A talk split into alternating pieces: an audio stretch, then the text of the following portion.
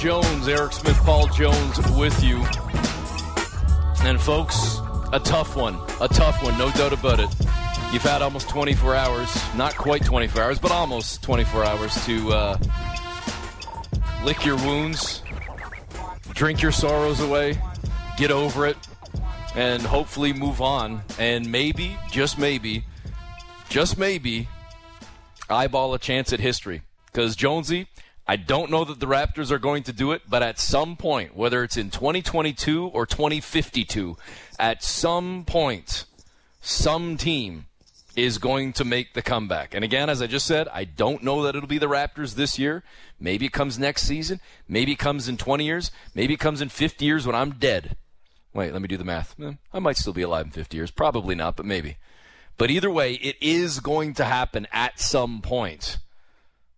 But can Toronto actually do it? The Raptors down 3 0, and that's, of course, what I'm talking about. No team in NBA history has come back from down 3 0 to win a series in any round, and that's what's facing the Raptors after their loss on Wednesday night as they dropped in overtime to the Sixers. The shot by Joel Embiid, leaving the Raptors with very little time. Uh, Toronto could not tie it send it into an extra session, a second session.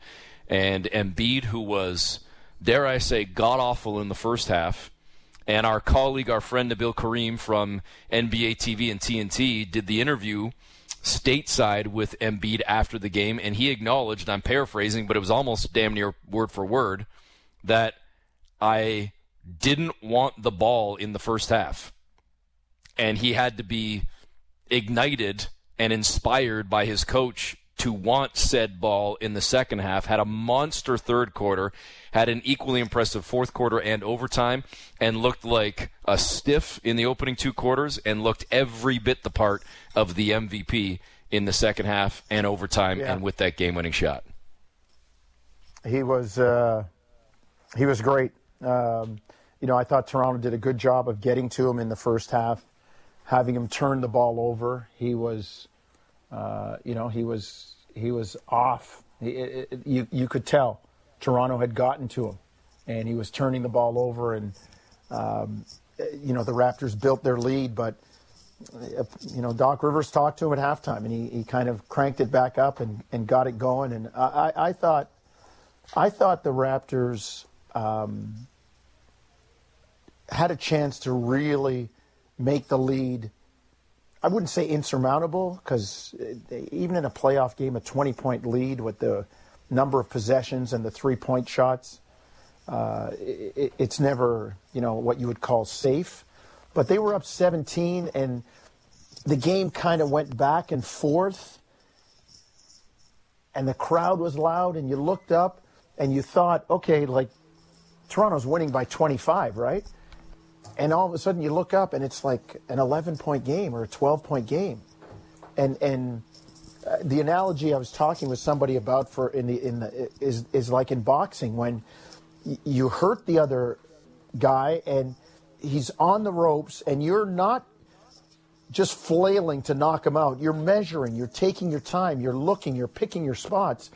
But while you're doing that, he's resting and and all of a sudden he he hits a, you with a couple shots and you back off and now you got to fight again. And you were that close to finishing them off. I think that's what happened to toronto. And they weren't able to put them away and you saw what philadelphia did. They got their confidence back and and and and, and there we go. Uh, yeah, there you go. And the Raptors now getting set for Game Four Saturday afternoon uh, on their home court, 2 p.m. Eastern, the tip-off, and they're fighting literally to stay alive uh, and trying to mount that comeback, if uh, if at all possible, trying to mount that comeback. Uh, over the 76ers. Game four again, 2 p.m. Eastern, the tip off of that game. Uh, the Raptors um, down 3 0 in the series, and obviously it wasn't a great second half for Pascal Siakam. In fact, let's be honest, there's no disguising the fact it was abysmal. Um, it was a scoreless second half and overtime for Siakam. And uh, we'll bring Jonesy back into the mix here in a couple of seconds uh, as I kind of recap some of the numbers and and and kind of go down what happened yesterday. Eight points in the second half, overtime for Fred VanVleet. Uh, again, zero for Siakam in the second half and overtime. And it, here's Jonesy where I might kind of look at this, and admittedly, come at this from a um, Raptors optimist's perspective, but I think there is some realism thrown into this. Joel Embiid was awful in the first half. Okay. He was all world in the second half. James Harden had his best game of the series, and yes, did foul out and wasn't on the floor for the late stages and then into overtime. I get that. But Fred Van VanVleet struggled mightily and was not good. Pascal Siakam, as I say now for the fourth or fifth time, was scoreless for the entire second half and overtime. And yet the Raptors were still in control of the game, did not relinquish the lead until Philadelphia had their first and only lead in overtime, and came that close to pulling that much closer in the series and trailing 2 1.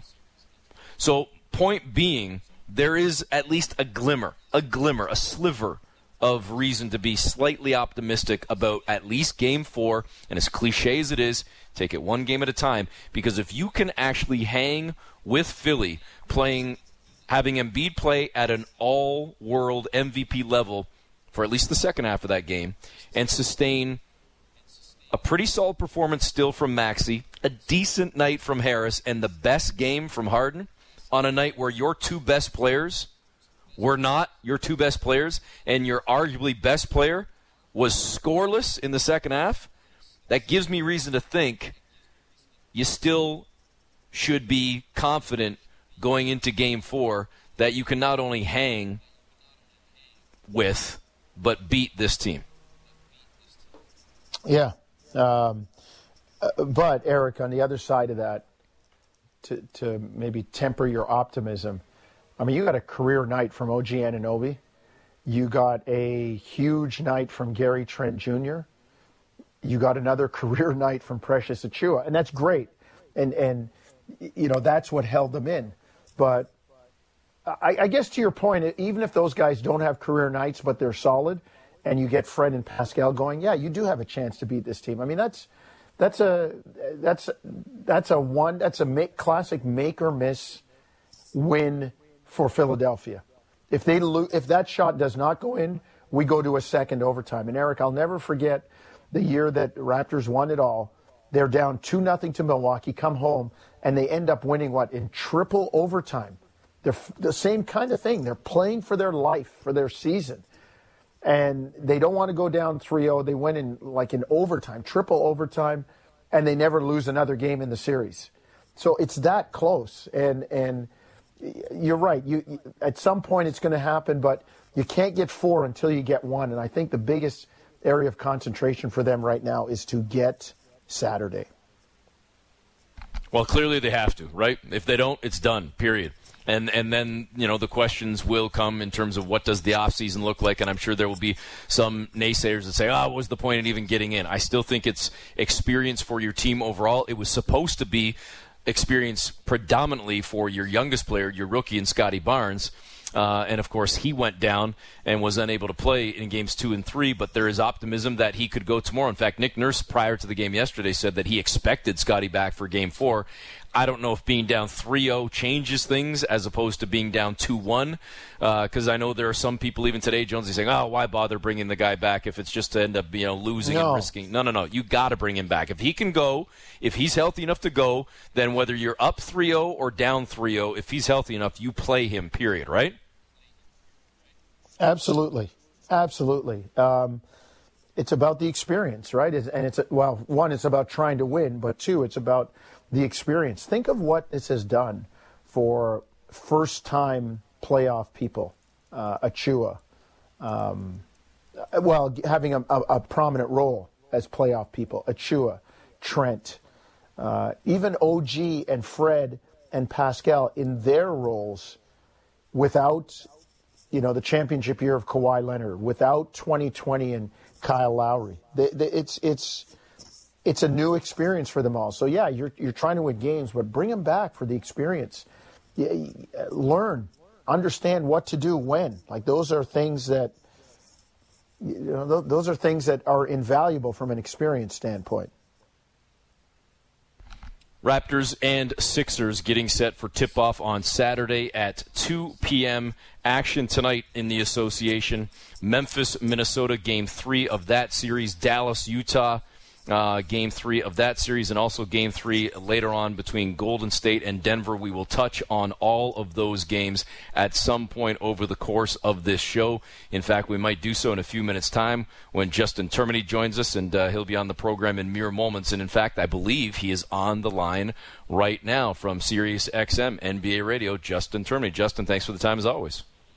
Yeah, absolutely. Thanks for having me as always, guys. Uh, I, I, listened to the broadcast last night, by the way, down the bottom of the well. So uh, I did that as I was uh, as I was walking the dog. So nice job. Well, well, well, well. Justin Jones, well, call down the bottom of the well, coming uh, f- uh, on the wrong end, at least for Raptor fans, with uh, with with Joel Embiid hitting that shot. And I guess you know I, I, I do want to go around the association with you, but let's start with Philadelphia and Toronto and the fact that that shot for Embiid. A lot of people saying what was Toronto doing? Uh, that inbounds play, they didn't put anybody on Danny Green. I don't think too many people thought that Philadelphia was going to go for a triple. They had the they had Embiid on the side. He had to make a, a, ridiculous shot, but at the same time, you know, what did you think of Toronto's coverage and the fact that that shot was even able to uh, be released by Embiid?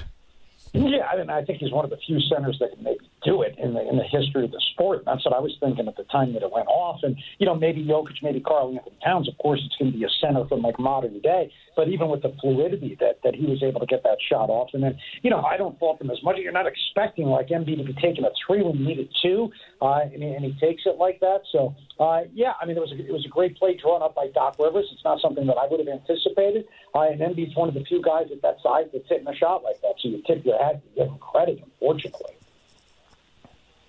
Uh, what, Justin? And I know you were a guy that picked Toronto before this thing started. You picked Toronto in six, and and uh, brazenly and boldly against some of the people who who didn't didn't believe you. And uh, look, Philadelphia won the first two games last night. That game could have gone either way, and all of a sudden, you know, you're in a 3-0 hole. But uh, how important do you think this is? Because we talk about this. Very few people are excellent at something the first time they do it. When you think about Scottie Barnes, Gary Trent Jr., Precious Achiuwa having their first prominent roles in playoffs, and even for Fred and Pascal in that sense, without Lowry or Kawhi or anybody. How valuable is the experience right now for Toronto? Uh, the results Saturday notwithstanding. Yeah, and I think that's one of the reasons why I actually picked him is just because we've seen like the continuity with VanVleet and, and Siakam winning a championship together, and I think that experience is like invaluable. Um, but the rest of the team right, and I think that's where it really kind of stinks is like you get Scottie Barnes, who's fantastic in game one, right? And you want to see him go through it. Like even you lose that game last night, you could tell me, all right, it's worth it. It's not like necessarily worth it for VanVleet or Siakam. They played in tough games like that throughout the course of their careers. But that that experience, win or lose, for a guy like Scottie Barnes is something that's invaluable, and you're going to be able to carry it forward. I mean, I think that's something important that we're seeing right now in say Memphis and Minnesota, where those guys are going. To Anthony Edwards, all right, you lose that series. Anthony Edwards has been there before. You lose that series our Ja Morant and Desmond Bane have, have gone through some playoff experience. They understand what it's like to bounce back from a loss. And that's the thing I think that stinks about this for Toronto is even if you end up losing the series, now you're not going to have the experience of having a guy like Scottie Barnes sort of experience the ups and downs of the postseason. But one of the reasons I actually picked Toronto is because of the experience between VanVleet and Siakam. I thought the mismatch in coaching with Nick Nurse, who I think is the best coach in the sport, against Doc Rivers, uh, and uh, I just didn't anticipate the banged up bodies. And I got to be honest, though, I just anticipated VanVleet and, and Siakam playing a little bit better because you got it from Anunoby, you got it from Gary Trent Jr., even though he was ill, you got it from Precious Achiuwa last night. But the Siakam and, and VanVleet were a little disappointing. Speaking with Justin, speaking with Justin Termine from NBA Radio, uh, JT and, and, Eric alluded to that earlier when he said the fact that. Um, you got great games, as you pointed out, from Achiuwa and Trent and how they brought it, and you didn't get that stuff from, from Fred and Pascal as you would have expected, and they were still in that game. what what chance do you give Toronto if Fred and, and Pascal kind of return to normal, and you're not getting career nights from from OG or or from or from Achiuwa off the bench? I, I, where where is the mental side of this for a team that's down three nothing? Yeah, I mean you're around these guys all the time. You see, you know, you're, you're traveling with them, sure. And, uh, you know, you've been around a, a lot of teams that have been down. It's not easy to come back from like three one. We've seen it a couple of times in NBA history. To come back from three nothing, I mean, it's not going to happen. You hope that they show some fight so they don't go out with a sweep. Nobody wants to see you get swept. I think I heard one of the Raptors, I forget who, mention it the other day that it's always embarrassing. Maybe it was a Nugget uh, that said it because they don't want to get swept by Golden State, and they're down two nothing. But uh, I mean, I think you just show fight, and I, I think like there's, there's no way to come back because one, you got the best player in the series in Joel Embiid. Two is I, I think everybody's shocked. You have to be right as you're prepping for the series that Tyrese Maxey has played like he has. I know he's been good all season, but we didn't expect him to step into the postseason for the first time and look like this. That's got to be a shock to Nick Nurse, you know, everybody on that Raptors staff, and it's got to be to you calling the games. Hey, Justin, yeah. let me. Uh, yeah. Go, were you? Did you want to jump in there, Jonesy? No, no, I just concurred with Justin. I mean, Tyrese Maxey has been a revelation. Eh, he really has. And part of it because Raptors are scheming for Embiid and Harden, and, and this kid takes over. But he's been terrific. He really has, Eric. Hey, Justin, I wanted to bounce around the league with a couple other series, though, because we're going to have Alvin Williams joining us later in the show, and I'm sure we're going to kind of continue to break down the uh, analysis by paralysis getting set for game four yeah. uh, with the Raptors and Sixers. But one of the things you touched on in terms of the, the health uh, or lack thereof. It's not just plaguing whether it be Philadelphia or more so Toronto when we talk about uh, Scottie Barnes and the impact that he has made by not being around the last couple of games look around the rest of the league right now. I mean, it, you know, trying to get updates now on on Devin Booker, who looks like he's going to be gone for a couple of weeks, and now Khris Middleton with the Bucks, and and the list goes on of guys that might not be playing for their teams for a game or two or a couple of weeks or two. Luka Doncic now going to miss another game tonight for the Mavericks. How much of a factor is that? How much of a factor could that play in us seeing more upsets than perhaps we initially expected or anticipated?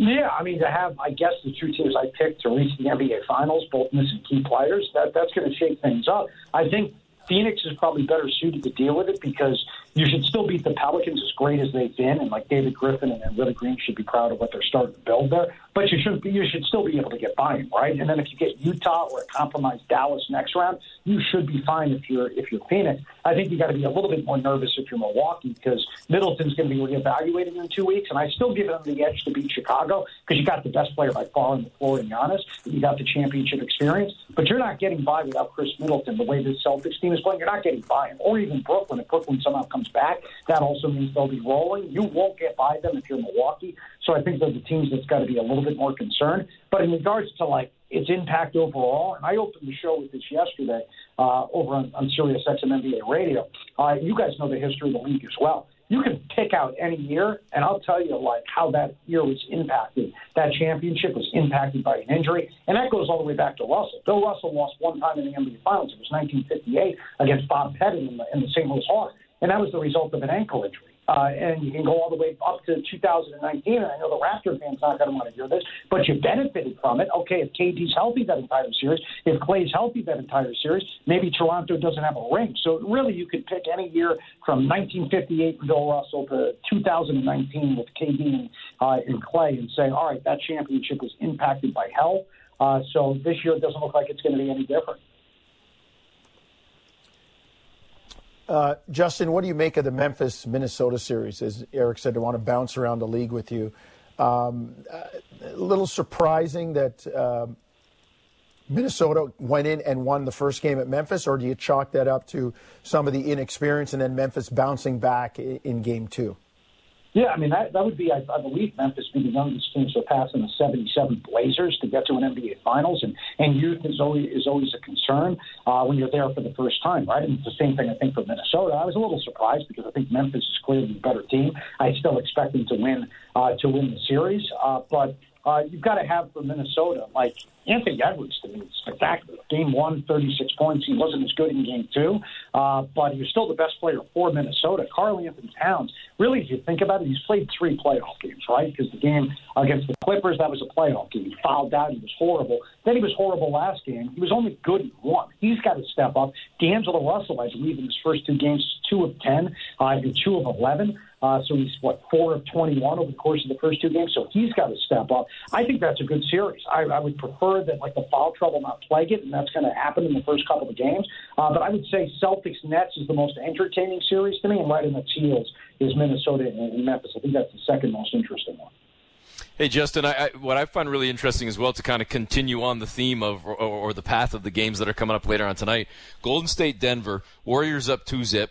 Jokic has been incredible this season. I don't know how the MVP is going to play out, whether it's him, whether it's Embiid, but either way, both have had incredible seasons.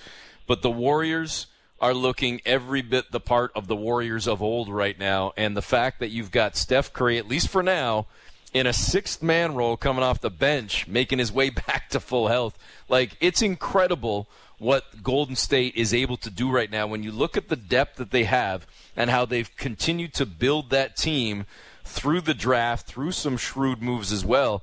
Full marks to not just the players and the coaching staff, but the front office for what they've been able to do with that team, staying not just competitive, but but championship competitive, um, while still, you know, cultivating and, and, and growing with some young players.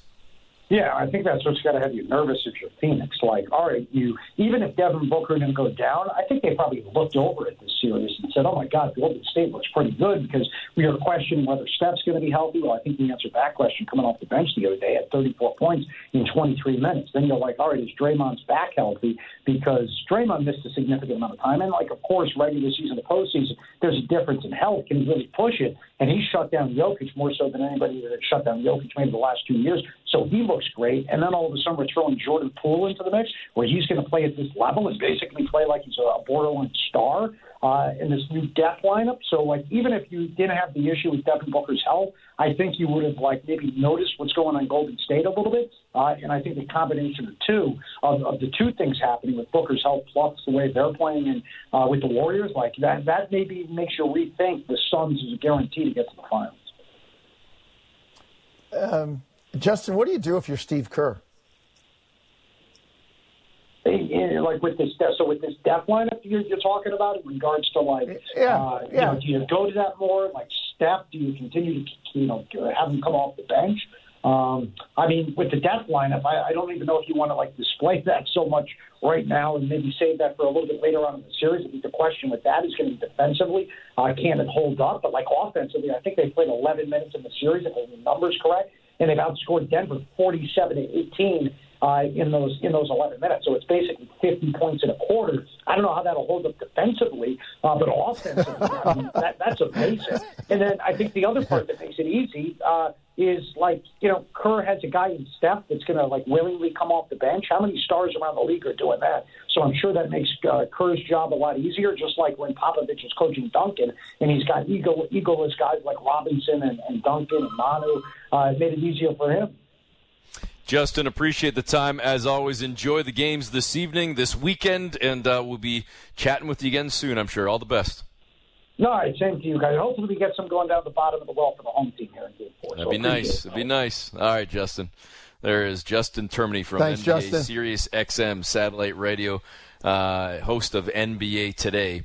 As the uh, Raptors again getting set for Game Four on Saturday at uh, 2 p.m and action coming in the association Thursday night. Uh, tipping off shortly, actually. Memphis, Minnesota, Dallas, Utah, Golden State, Denver, the uh, late game. Friday's games. Miami and Atlanta with the Heat leading two games to none. Milwaukee, Chicago tied 1 1 after DeMar DeRozan had an incredible performance last night. And as Justin touched on as well, the Pelicans getting the win uh, over the Suns, evening up that series at 1 1 as now Phoenix moves forward without Devin Booker. Let us move forward with Alvin Williams. We're going to step aside for the break. When we come back, the former Raptor and Sportsnet television analyst will join us, and we will also look back to Wednesday evening and uh, hear from a couple of the Raptors uh, after the ball game as well. Toronto down 3-0 in their series to Philly. Lots to come on Smith and Jones.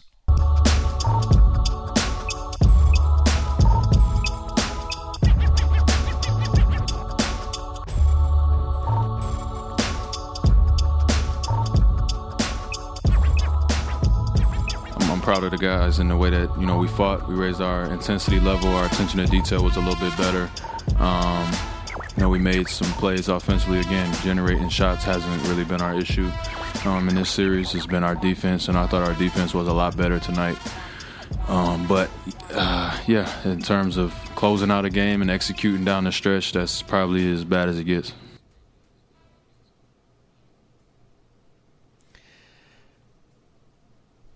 Back on Smith and Jones.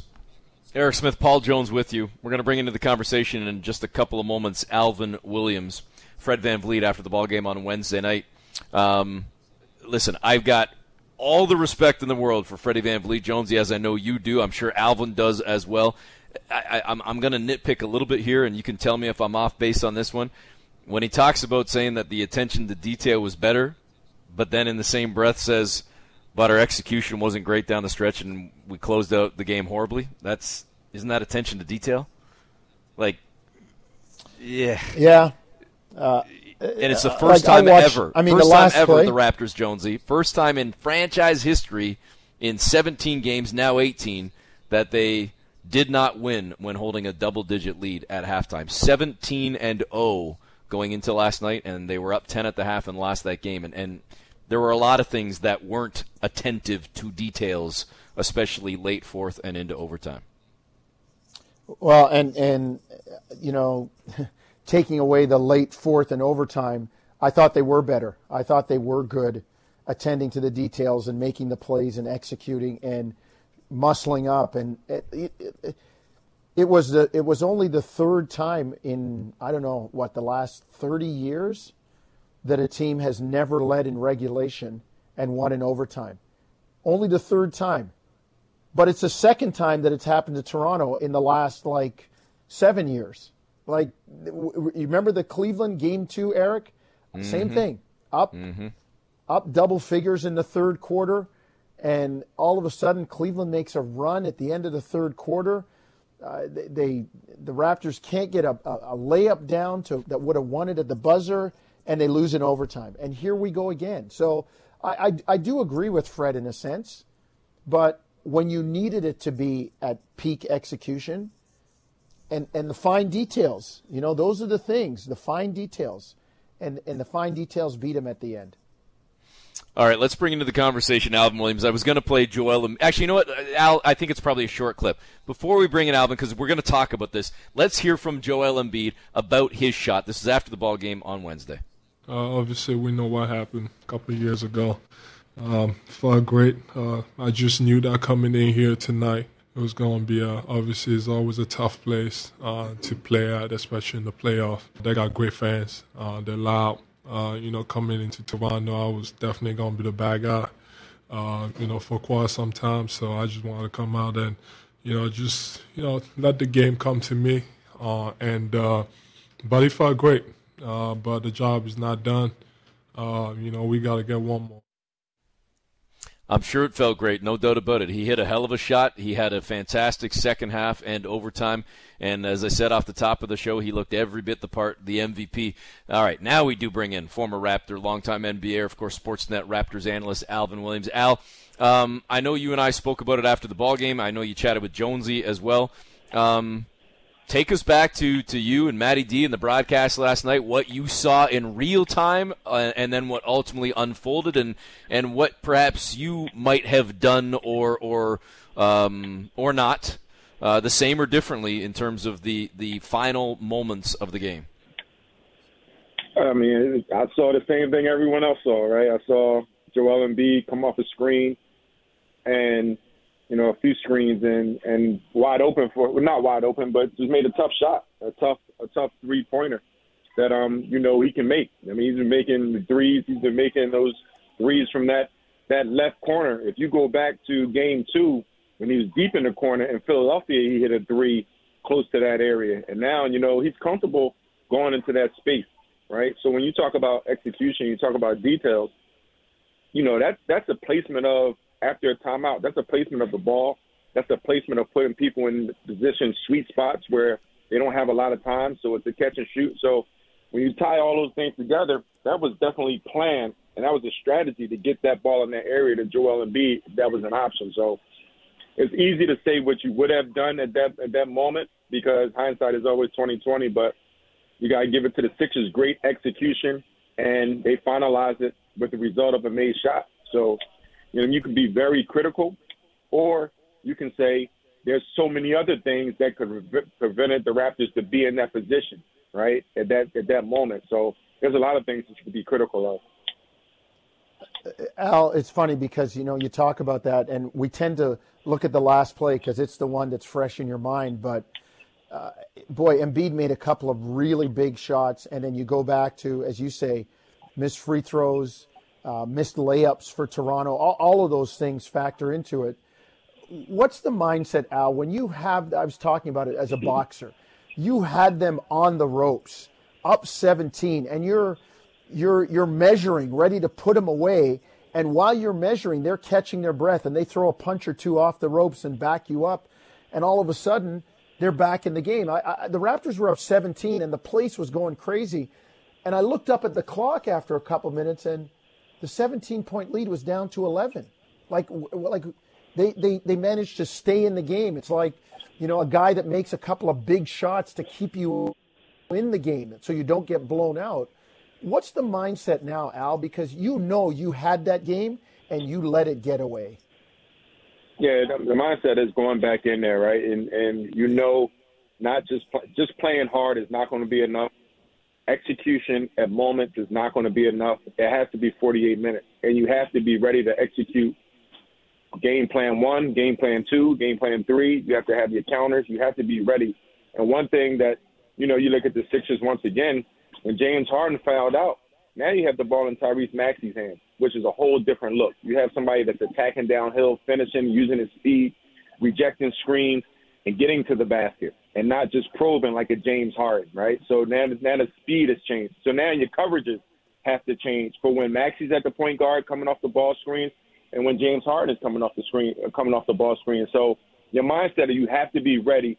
And when, when I, when I talk about being ready, you have to be conditioned to to make those adjustments on the fly. You have to be conditioned to make those adjustments in timeout. You have to have the personnel that's mature enough and capable enough to do those things.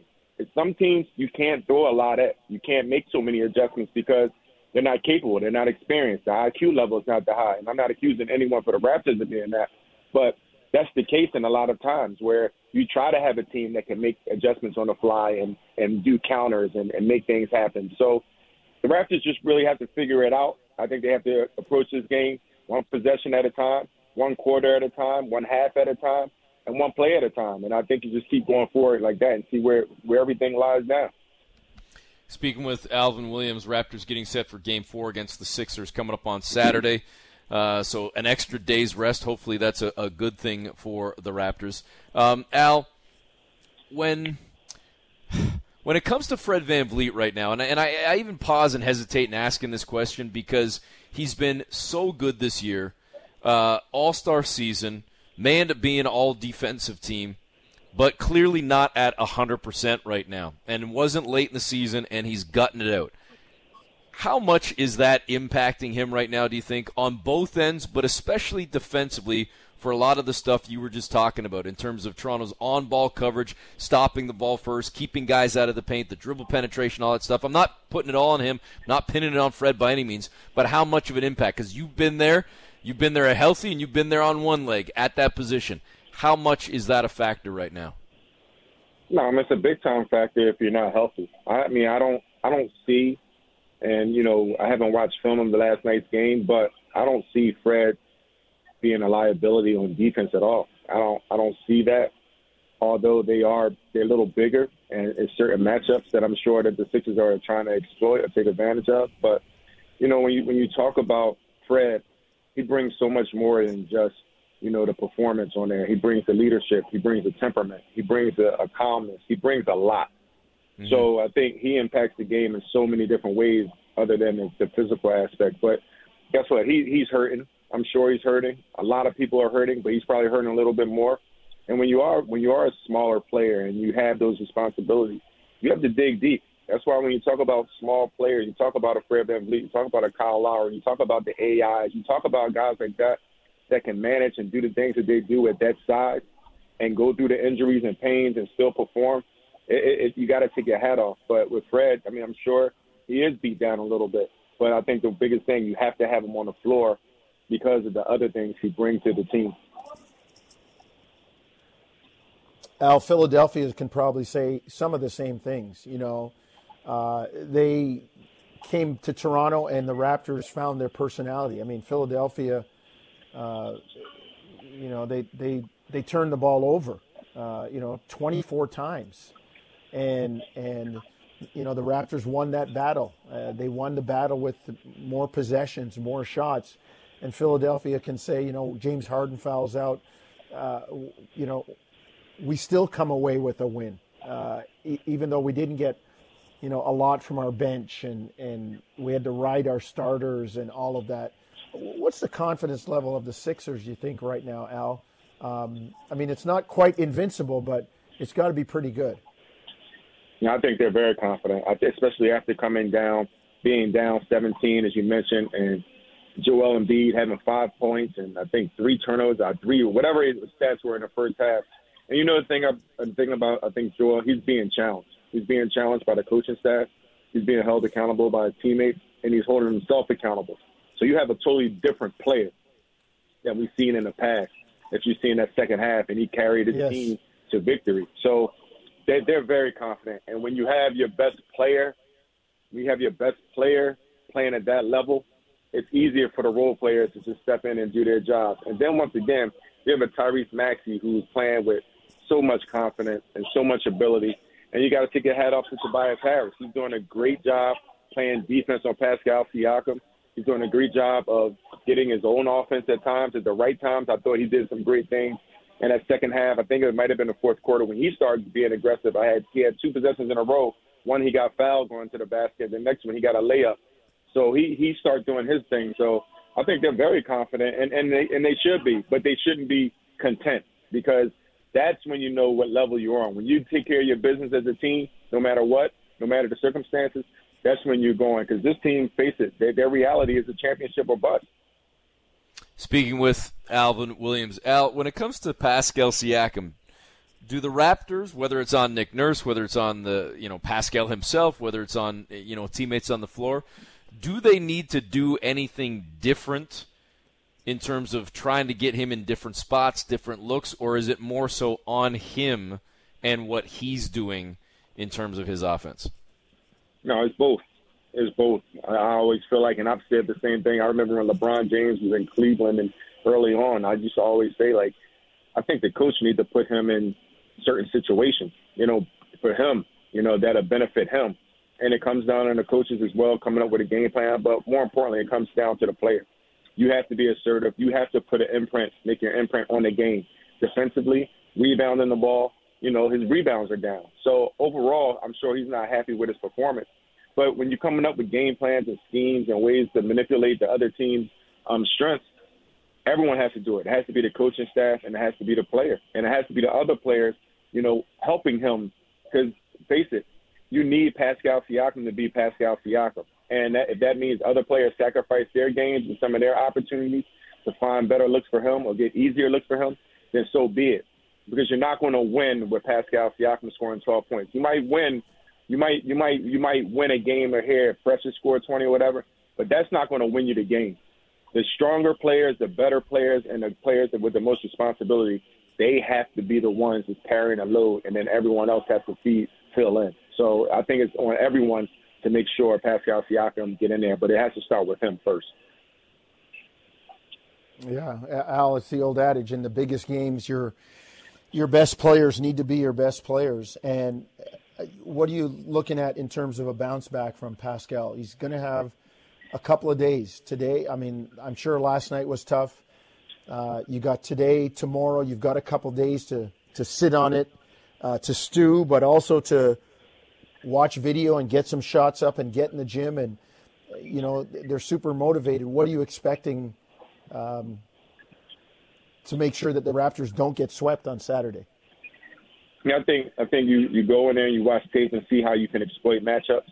The Sixers, I know for a fact, they're not allowing. You know, we've seen in the past, and he, his minutes are down now. Georges Niang guarding Pascal. I mean, Pascal might might have been cooking his face from the past two months every time he guards him. So now I, I watched yesterday, Georges Niang ran away from Pascal to switch so somebody else could pick up that matchup. So I know the Sixers are deliberately putting certain people on Pascal Siakam, but I believe also identify and seek out different matchups where Pascal Siakam has an advantage, and other things. I, I like I like the idea of the pick and roll action with Joel Embiid, dragging it up high, making Joel Embiid further away from the basket, and not being afraid to take that shot off of the off of the pick off of the pick and roll, the jump shot, whether it's mid range or the three, because once again that allows your offensive rebounding to get to be strong again because Joel Embiid is away from the basket.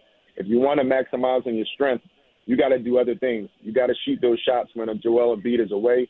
You have the Chris Boucher, you have everybody else. They crash in the glass and get those second opportunities. I thought the Raptors did a good job of that at, at situations of the game at certain times, but it wasn't a heavy dosage of it. And I think every time they did it, they almost got something out of it, or at least they got something they wanted out of it. Speaking with Alvin Williams. Al, I always love when you tell us old stories too. You know, not just the current day stuff you're sitting in the locker room, whether it be after the ball game on Wednesday night or you're sitting in the locker room before the game on Saturday afternoon. I guess maybe even Saturday morning, getting set for that 2 p.m. tip off. I'm guessing it's Oak. Maybe it's AD. Maybe it's Muggsy or Dell. Who's saying what? In what tone is it being said? What's the message being delivered to make sure that everybody's heads are straight and and you're focused on the fact that although the task looks damn near impossible and it's never been done in history, you can't quit until it's actually over. How does it go, and and do you have any moments close to that that you experienced? Um. Well, no, I don't. Ha- you know, I don't have much playoff experience myself. You know, I've played in three playoff series. Mm-hmm. Two I actually played in. One I sat the bench. But you know, with that team, we had a lot of we had a lot of veterans, and a lot of the conversation came from our practice. That was back in the days where before the game you were practicing hard. You were going through the game plan. We were dummying the offense, dummying their defense, and you know we had our second team playing against the first team, and we're just going through everything all at sets, and we're going hard. And you can tell who was ready. No one was going to play hard in practice and not play hard in the game. So if the practice wasn't on point, then it would be stopped, and then people would be addressed. But for the most part, we had a veteran team of grown men, and everybody knew what they had to do. Now, if there was something like a Oka challenge, Vince Carter, or something like that, that would be done too in the media, right? Y'all seen that before. You've seen Vince and Vince's mom and Oak, and guess what? Vince came out. I think he had 50 points against the Sixers that one game, you know, coming back. So it wasn't nothing for Oak to be the guy that would challenge players in the paper, but in the locker room, it was pretty much self-explanatory. You get in that, you get in that practice, you grind, you get in that weight room, you get your shots up, you bang, you scrimmage, you, you know, you spar, and then let's get ready for the game tomorrow. So I think that's that's the biggest thing. But no one would. It's not much conversation when you're down 3-0. What else can be said? Yeah, uh, and that's where I was going to go, Al. I mean, down 3-0, there is, I mean, there's challenges being issued, but you've you've got to challenge yourself. Um, what's the state of mind? What you know, if you're if you're Nick Nurse, what are you saying to those guys? Uh, you know, how are you instilling belief and confidence? Uh, you can't show all the bad stuff. What kind of clips are you showing in the video room to keep this team, the spirits up, and keep them, you know, looking just just to get one? You can't get four until you get one. Yeah, I, I think you do show the clips. You show you show the positive clips. You show the negative clips. You, you show the clips that you can correct right? You, you don't you don't necessarily have to show the hustle clips because the hustle is there. You can show the things that you can get better at, and then I think it's a coaching staff. You you put your heads together, and you devise a game plan or you devise whatever whatever strategy that you think you know the team may benefit from. But once again, at this point, it's going to be a collection of the the hard work, the, the paid attention to detail, and the execution, and then just just being there, being mentally strong just being mentally strong. When when the game is up, you're ready. You're ready to keep it going. When you're down, you got to push push through it. There's no fight. Hey, there's no give up in this uh, team at all. So. Al, do you change but, the game plan? Like it worked last night. It worked last no, night. No, I don't change it. Yeah, no, I don't. I don't change it. I, I, I like the way that you know the team was double teaming Joel Embiid. You know, when he put the ball on the floor, they would they would they would uh, come and double him, and he had a lot of trouble. The thing about with Joel Embiid, he's not always catching a ball that far into the basket that it's too late to trap. He's catching a ball mid post. Now you can go, and that's a fault of his own, right? So now you can trap him easily, and he's not the greatest passer out of those traps yet. And then the other thing, I would, you know, I think it was a few times where, you know, James Harden got a little loose getting to his left hand. It's times where the Raptors did a very good job of forcing him right. But what what the Sixers did that I thought they changed and did a good job, they started having him come off his pick and roll, going to his left and now he's going left, and you saw him drop a couple pocket passes to that one dunk by Joel Embiid. But the pick and roll start going to his left, starting on the right side, right slot, going to his left to his strong hand. I think the Raptors keep him out on one side and keep him away from the screen. That could help as well. But hey, I'm a I'm an armchair couch or whatever you call it, or arm arm a coach coach uh, couch coach or whatever. It's harder. It's easier. It's easier said than done. So, but I think you don't change the game plan. I'm I'm with you, Jones. You don't change the game plan. You just make tweaks here and there and be ready to execute at the right time. So, Al, let me leave it at this then as the armchair quarterback or the couch coach, as you called it. How much of this, simply put, comes down to shot making as well? Like Philadelphia, yeah. as well as if Fred VanVleet said in that clip right off the top, you know, I thought our defense was pretty good. And I'm not saying it wasn't. Sixers still shot over 51%. We've seen whether it's Niang or whether it's Maxey or Harris or Green, uh, you know, Shake Milton at times. Outside of last night with OG and, and, and, and Trent, the Raptors, by and large, have not been making a lot of shots collectively in this series thus far, especially from the perimeter. And Philadelphia has. Some of these shots go down for Toronto. Maybe it's a different case. And is it that simple? Unfortunately, it does come down to making your shot whether it's you know throughout the game or it's that last shot. You talk about a Kawhi Leonard shot. You talk about a Joel Embiid shot. You talk about some free throws that that were missed. Right? You talk about it comes down to that shot. The execution and the details. People get lost in all of those things because of the result. You can you can set a screen. You can come off the screen. The pass could be perfect. The seams could be there. Everything could be done correctly. Could be wide open and miss the shot. Right? The execution was there. The details was there, but the result wasn't. So it does come down to making shots. It comes down to getting stops, and it comes down to making shots. Every possession is critical, and that's why the playoff basketball is so is so great because when you as soon as the ball is jump jump ball, it starts right then and there. Right. Every possession, every movement, every action is important, and if you don't have that maturity or that understanding to realize everything you do is important, then you, you're going to lose. You're going to lose. At some point, you're going to lose. So that's why that's why the playoffs are so exhausting. Emotionally, they're exhausting psychologically and physically because everything is important. And if you don't have that mindset, you're going to lose, and that, that's point blank. So it does come down to shot making, but it comes down to everything else in between. Al, appreciate the time as always, and uh, I guess we'll see you at the gym on Saturday afternoon. All the best, man. You sure will. Thanks. Thanks for having me. There is Al right, Al. Williams. Uh, we always love having him on. He's he's a regular, whether we're daily, whether we're weekly. Alvin's a regular, a staple on the show. As again, Raptors and Sixers get set for Game Four on Saturday. Jonesy, nothing locked in, nothing guaranteed, but it's sounding like Scottie Barnes should be in the lineup for the Raptors for that game. Again, nothing official. Maybe things change leading into that game, but that's the way that Nick Nurse was talking on Wednesday night. It sounds like that Scottie could be back. Well, he's uh, 19. Um, he bounces back quickly, he heals quickly, and like Eric, you and I know, we've seen enough of this. When you go into a walking boot, it's usually, you know, a week to 10 days, maybe two weeks if it's a sprain, and Saturday will be a week. So you know, hopefully he's ready to go and he's getting shots up, and there isn't a drop off for him should he get back into the lineup. Raptors Sixers Saturday 2 p.m. Eastern Game Four as the Raptors try to keep their season alive and uh, at least pick up one in the series and send it back to Philadelphia. Lots of action on Thursday night, Friday night around the association as well. We'll keep you updated on all that right here on Smith and Jones. Make sure you subscribe to the podcast wherever you get your podcast. Please download, rate, and review. And you can always follow on social media as well. Paul double underscore Jones, Eric double underscore Smith on Twitter. We'll be talking a lot of postseason basketball. Have a good one, folks.